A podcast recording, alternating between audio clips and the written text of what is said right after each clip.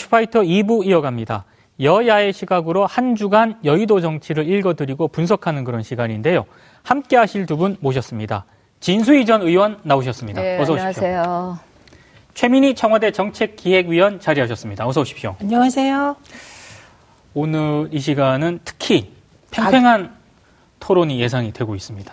나를 세워주기를 기대하고 계시군요. 네. 야, 오늘 다룰 주제가요. 네. 만만치 않은 주제라. 일단 한국당을 제외한 여야 사당이 어젯밤 그 선거제도 다 개혁 단일안에 합의를 했거든요. 근데 이게 굉장히 내용이 방대하고 좀 복잡하긴 합니다만 어찌됐든 핵심 내용을 좀 요약을 하면 정당 득표율 50%를 연동해서 비례대표 의석을 배분을 하고 전체 의석은 300석이 그대로인데 비례대표는 47석에서 75석으로 늘어나고 어, 지역구 의석은 좀 줄이는 이게 28석. 핵심 예 네. 핵심 내용이지 않습니까? 합의가 되긴 됐는데 아직까지 좀 시끄럽거든요. 두 분은 좀 어떻게 좀 평가를 하고 계십니까? 그러니까 이제 원내대표들 간의 합의일 그렇죠. 뿐이고요. 네. 그 원내 5당 중에 그러니까 민주당, 정의당은 거의 뭐 이 안을 가지고 당내에 가서 추인을 받는데 네. 별 어려움이 없을 듯 보이고요. 나머지 세 개 당의 제1야당인 국회의석의 3분의 1이 넘는 의석을 가진 한국당은 뭐 아시다시피 그 반대가 극심하고요. 네. 극렬하게 반발하고 있고 다른 두 당, 어, 우선 민주평화당도 어, 이쪽에 이제 원내대표가 합의는 해줬지만 네. 당 내부 사정은 그렇게 녹록치가 않은 것이요. 그렇죠. 호남 지역에 당장 지역구가 줄어드는 문제에 대해서 네. 반발하는 그 의원들이 계셔서 당내 추인받기가 쉽지 않아 보이고 예. 또 바른미래당 역시 어 당내에 그 선거제도 개혁은 원내 전체 정당 제 정당의 합의에 의해서 이루어져야지 네. 이런 식으로는 gon란하다라는 반대 의견을 가진 분들이 꽤 있어서 네 네. 당의 3분의 2 의원이 찬성해야만 만들어지는 당론이 네. 만들어지기 굉장히 어려운 그런 상황이어서 네. 저는 이제 그 원내대표 네 분이 합의하고 정계 특위의 5분의 3 요건은 충족시킬 수 있다 하더라도 예. 그래서 기차를 패스트 트랙에 그 선거제를 태워서 네. 출발은 시킨다 하더라도 예. 그 나중에 예, 그 완전히 하나의 법안으로 제도 개혁안으로 음. 현실화되기는 매우 쉽지 않다. 매우 매우 어렵다 거의 불가능에 가깝다 저는 개인적으로는 그렇게 생각하고 아. 있습니다. 최민희 전 의원께서는 어떻게 네, 보고 어려운 계십니까? 일입니다. 예. 어렵고 어, 거대 두 양당에게 네. 소수당이 양보를 촉구한 겁니다. 이번 네네, 선거구제 개편이. 근데 민주당은 어쨌든 개혁 입법을 성사시키기 위해서 예. 제살 깎기를 하겠다는 겁니다. 예. 그러면 민주당 내부에는 반대가 없겠냐? 있겠죠. 네네. 왜냐하면 지역구가 없어지면 모두에게 없어지지 뭐 민평당 의원에게만 지역구 없어지는 게 아니거든요. 예. 어, 그런데 어쨌든 이게 이제 지금 자유한국당을 대화에 끌어들이기 위해서라도 네. 패스트 트랙은 얹어야 됩니다. 음. 네, 그리고 바른미래당이 이런저런 얘기가 있지만 예. 패스트 트랙이 마지막이라면 마지막 단계라면 패스트 트랙에 올리느냐 마느냐로 자유한국당이 좀 분열할 수 있을 거예요 심하게. 네. 근데 패스트 트랙은 마지막이 아닙니다. 음. 예, 330일의 시간이 있거든요. 예, 예, 예. 그래서 패스트 트랙 얹어놓고 자유한국당이 돌아오기를 기다리는 예. 저는 뭐 그런 수순이어야 한다. 네. 그리고 국회에서 타협을 해내야 된다 이렇게 보는 입장이고요. 네. 어, 그 다음에 이제 다른 하나의 포인트는 과연 자유한국당의 이 선거구제 개편에 있어서 셀프 왕따 전략, 아. 예, 반정치 혐오주의에 기댄 270석 안, 예. 이건 진짜 반정치 안이거든요. 그리고 자유한국당이 내놓은 270석 선거 그 지역구만 두겠다는 건 내용이 네. 뭐냐면 예. 주야 장창 3선, 4선 인지도 높은 지역구 의원들이 주야 장창 해먹겠다는 아닙니다. 솔직히 얘기하면 음. 기득권 옹호 아니거든요. 네. 예, 그래서 그거 뭐 터무니없는 안을 내놔서 판, 판을 깨겠다 이런 거거든요. 예. 근데 패스트 트랙에 올라가면 이제 자유한국당하고 대화의 장이 2라운드가 열리는 것입니다. 그럴 때 진짜 국회가 우리 국회가 얼마나 협상을 해낼 수 있는지 예. 시험대에 오른다고 생각합니다. 아니, 저는 한국당이 극렬 반대하는 패스트 트랙을 출발시키는 그 자체에 대해서 극렬 반대하는데 이거를 출발시켜 놓고 그때부터 협상을 하겠다? 음. 저는 그거는 아니라고 보고요. 예. 그다 떠나서 이게 게임의 룰이라고 다들 얘기하잖아요. 네.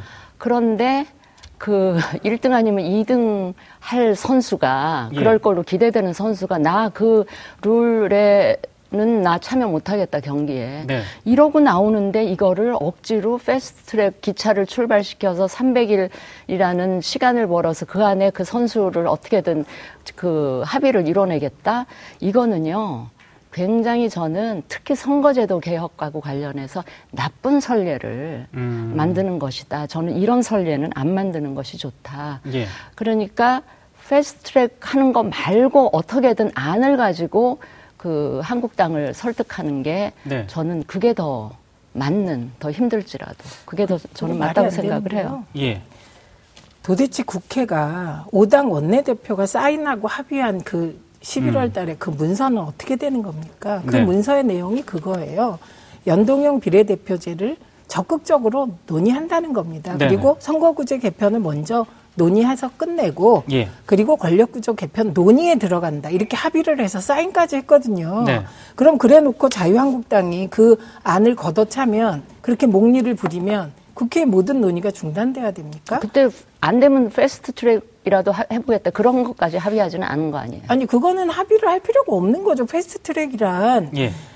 해야 될 일을 특정 정파가 지금은 자유한국당이 반대를 하기 때문에 패스트트랙을 하는 거지.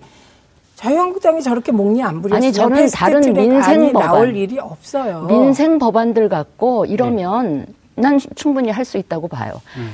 게임의 룰, 다수결 처리, 표결 처리로 하면 안 되는 특성을 가진 네. 이런 안을 그럼 이렇게 그 하겠다는 거를 제가 여기서 저는 잠깐 궁금해서 여쭤보는 네, 네, 질문인데요. 네. 예. 지금 바른미래당 음. 그 지도부가 어찌됐든 초안에 합의를 한 거 아니겠습니까?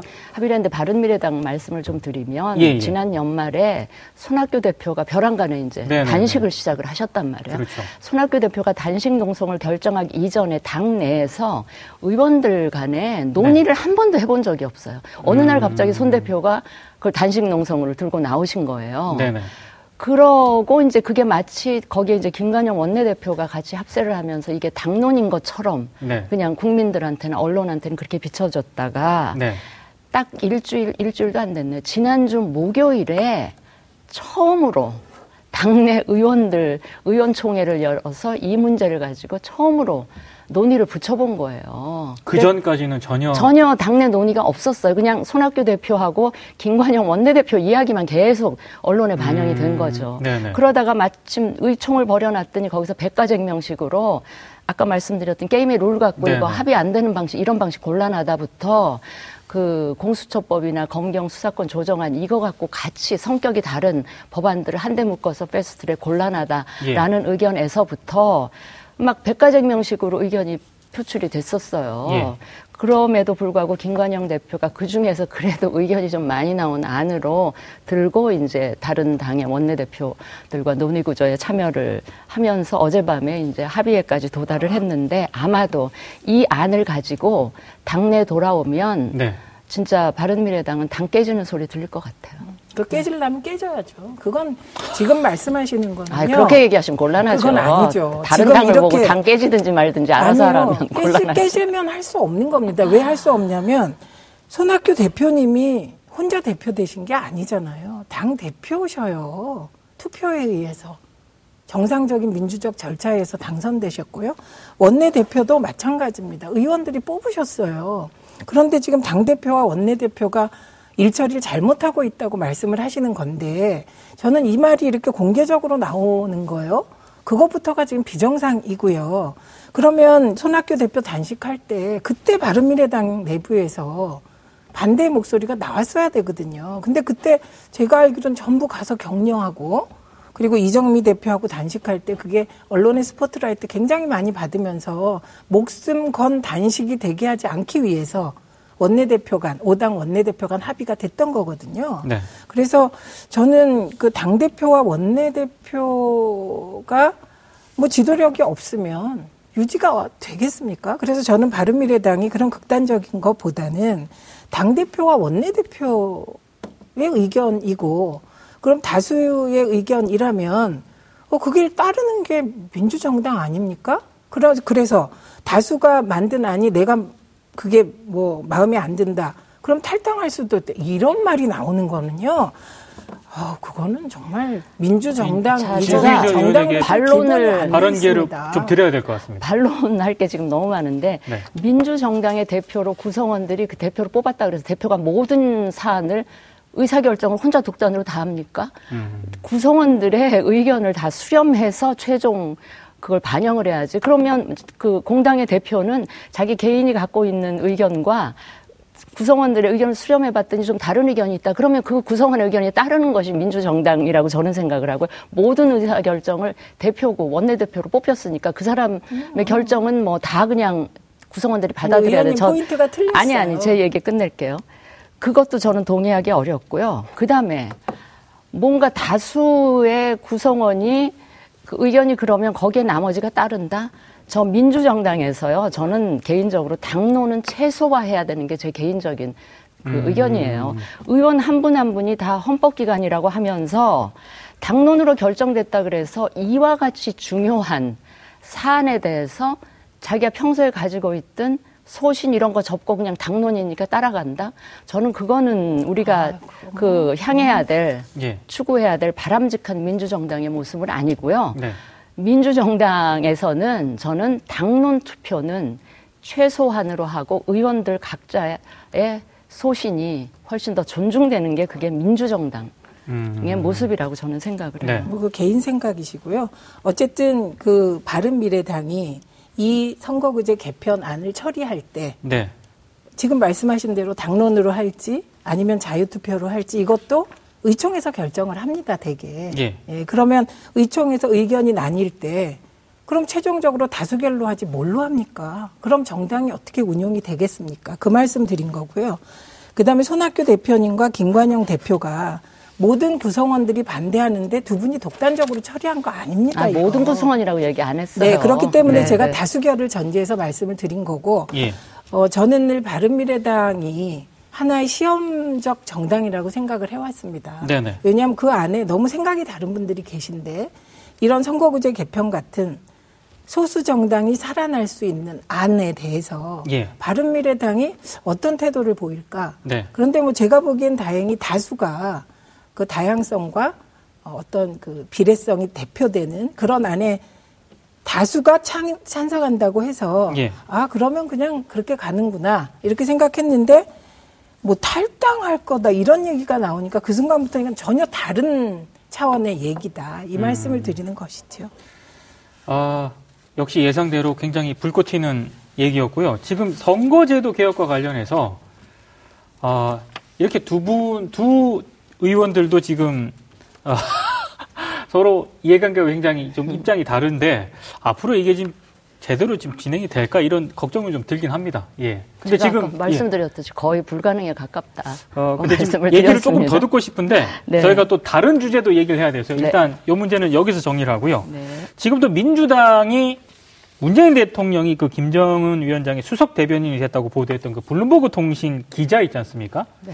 기자 실명을 언급을 하면서 어 매국이라는 그런 표현을 썼거든요. 논평을 했는데 일단 이 논평 어떻게 보셨습니까, 진수희 전 의원님? 아, 저는 매우 부적절했고요. 네. 이건 언론 탄압이라고 해도 별 변명의 여지가 없어 보이는 아주 네. 잘못된 그 논평이었다고 보고요. 예. 이거는 저는 오늘 그러지 않아도 그 외신 기자 클럽 그 모임인가요? 네, 네, 네, 이사회에서 어, 굉장히 강력한 성명이 나왔는데 이건 예. 저는 국제적 망신이다 이렇게 생각을 합니다.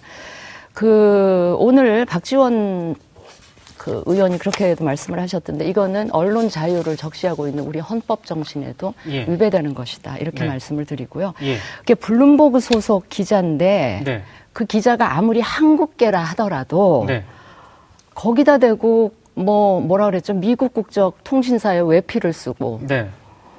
국가 원수를 모독하는 매국적인 행위를 했다. 예. 이그 기자는 저는 실명은 누군지 모르겠는데 그 기자는 한국계이긴 하지만 블룸버그라는 미국 국적 통신사의 기자인 거예요. 네. 직원인 거예요. 네. 그런데 그 개인을 가지고 그렇게 그 인신 공격으로 매국 국가 원수 모독이라고 하는 묵은 그 군사 권위주의 정권 시대에나 들었을 법한 그런 그 워딩을 써가지고 예. 어, 비판을 하는데 저는 이제 그 기사 제목이 문제가 된 거 아닙니까? 네네. 나경원 원내대표가 인용했다는 게 그 기사 제목인데 네.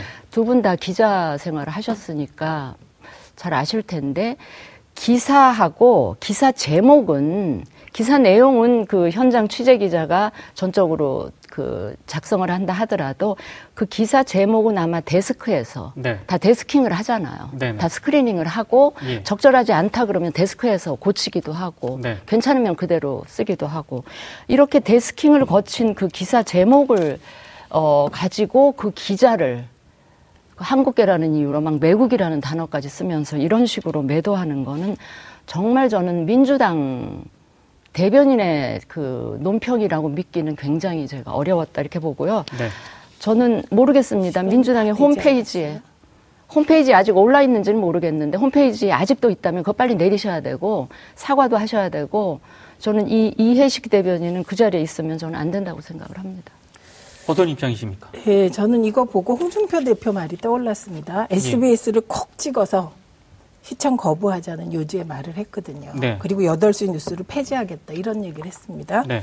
저는 다른 데는 모르겠지만 자유한국당은 이때 이거 언론 탄압이거든요. 네. 예, 그런 얘기를 한 적이 없습니다. 그렇기 때문에 자유한국당만은 이 사안에 대해서 얘기하려면 자신들의 잘못 먼저 반성하고 했으면 좋겠다. 네. 그다음에 적절하지 않습니다. 특히 음. 매국이라는 단어 적절하지 않습니다. 네. 그냥 드라이하게 이런 이런 사실이 잘못됐다고는 할 수 있다고 생각합니다. 음. 그리고 이모 기자는 연합뉴스 있다가 블룸버그 통신으로 옮긴 기자인데요. 예. 이 블룸버그 통신이라는 것 자체가 민주당 쪽 정치인이 하는 데잖아요. 오너가. 음. 그렇기 때문에 반 트럼프입니다. 그래서 북미 관계나 어, 어떤 우리 문재인 대통령에 대해서 되게 조금 안 좋은 시각의 기사가 많았습니다. 예, 그리고 뿐만 아니라 이 이모 기자의 글이 대표적인 게 그 수석 대변인 그 것만 있는 게 아니고요. 예.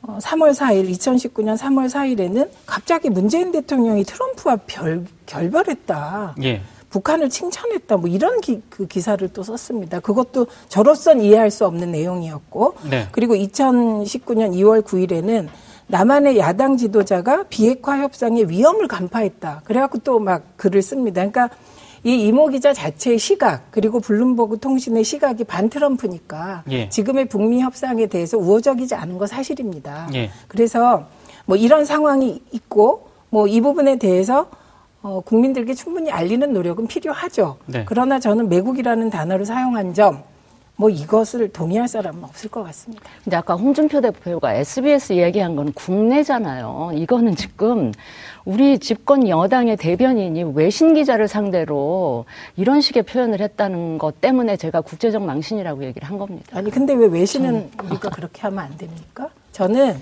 외신이 잘못되고 이 잘못된 외신을 또 왜곡해서 보도하는 보수 언론이나 일부 언론의 태도도 문제가 있다고 생각합니다. 예. 그리고 이후에 또 다른 언론이 이, 이, 이 이모 기자가 아, 조금 오버했다 이런 기사가 또 나왔어요. 네네. 그러니까 이 영역이 외신 기자라 그래서 성역입니까? 우리는 그런 태도도 버려야 된다고 봅니다. 근데 어쨌든 민주당 대변인이 매국이라는 단어를 썼다는 점은 외신 기자니까 안 맞잖아요. 네. 네, 송영현이 이거는 언론인데 언론의 기사를. 가리켜서 이런 식으로 접근하는 건 맞지 않고 그렇다면 블룸버그 말고 NYT에서도 예.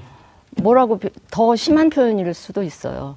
그 김정은의 대리인, 에이전트라는 표현을 쓴 적이 있거든요. 그건 아니죠. 에이전트는 트럼프도 쓴 거예요. 그래서 그 에이전트라는 표현은 수석 대변인하고는 이건 격이 다릅니다. 아니 협상의 대리인인데 네, 보통 그- 에이전트 협상 대리인이잖아요. 아니, 근데 협상에 북한 김정은 위원장의 대리인 이렇게 이야기를 아니 그거는 한 거잖아요. NYT가. 저는 그거는 별게 아니라고 생각하는 게 트럼프도 good agent 뭐 대달라고 얘기를 했습니다. 그래서 네. 그거는 그 중재하는 위치에 있기 때문에 그럼 중재를 하는데 트럼프에게만 에이전트고 김정인에게는 에이전트 아닙니까? 그래서 그 부분은 아니고 이 똑같은 지금 상황에 대해서도 외신들도 되게 다른 입장입니다. 그런데 어쨌든 블룸버그 통신처럼 규정적으로 어, 문재인 대통령을 비난하는 외신도 또 잘 없습니다. 그래서 그 이해식 대변인이 전 부적절했다고 봅니다. 근데 그것만 탁 띄어서 욕할 일은 아니다. 음. 그래서 오히려 크게 보면 예. 국익적 관점에서 보면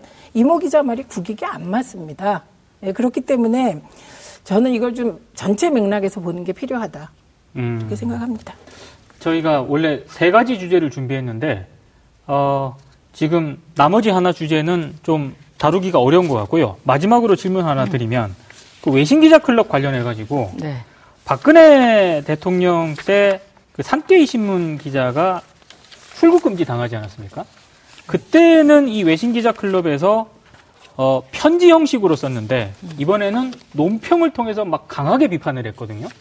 이거를 두고도 약간 형평성 측면에서 문제가 있는 것 아니냐라고 지적을 하시는 분이 있는데 간단하게 예 어떻게 아, 저는 보시나요? 모르겠어요. 서울 외신 기자 클럽 네. 이사회라는 데가 네. 뭐 그때는 그 달, 달랐고 또 이번엔 더 굉장히 강도 높게 논평이라는 형식을 빌어서 강도 높게 비판을 했다 이러는데 예. 그 분들이 왜 그랬는지는 저는 잘 모르겠어요. 모르겠는데 네. 하여튼 그 박근혜 정부에서 출국 금지하고 이런 거는 뭐라 그럴까 재판하고 관련된 이 검찰 차원의 출국 금지인 그렇죠. 거죠. 예, 예. 일단 사법 처리의 과정에 들어간 그 과정에서 그 일어난 일이고 네. 이거는 사실은 그 뭐라 그럴까 그 기자의 기사 음. 또 기사 제목을 가지고 여당의 대변인이 아까 매국이라는 표현은 잘못됐다고 또 말씀을 하셨으니까 그런 정도의 말로 이렇게 네. 깎아내리고 그 기자를 직접 타겟으로 삼아서 그 신변 위협을 느낄 정도로까지 했다는 거는 아마 외신 기자 클럽에 이 나와 있는 리포터들로서는 상당히 최- 최 위기 의식을 15초 내로 정리 좀 해주십시오. 아유, 상케이 신문 지국장을 고발한 건 더 큰일이죠. 이건 외신기자 클럽에서 사실 단식 농성을 해야 될 일입니다. 네. 그래서 저는 지금 이 상황이 국내 언론 상황이나 외신도 여당 탄압 상황이라고 봅니다. 알겠습니다. 오늘 굉장히 뜨거운 논쟁이었고요. 일단 마쳐야 될 시간이라서 두 분 말씀은 여기서 여기까지 듣겠습니다. 고맙습니다. 3월 18일 월요일 이슈파이터 이제 마쳐야 될 시간입니다. 시청해주신 여러분 고맙습니다.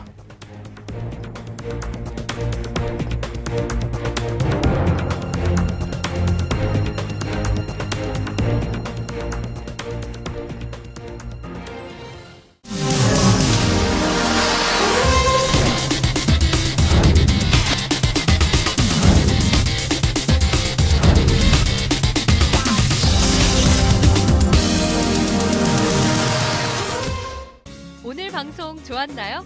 방송에 대한 응원 이렇게 표현해 주세요. 다운로드하기, 댓글 달기, 구독하기, 하트 주기. 더 좋은 방송을 위해 응원해 주세요. 다운로드하기, 댓글 달기, 구독하기, 하트 주기. 기억하셨죠?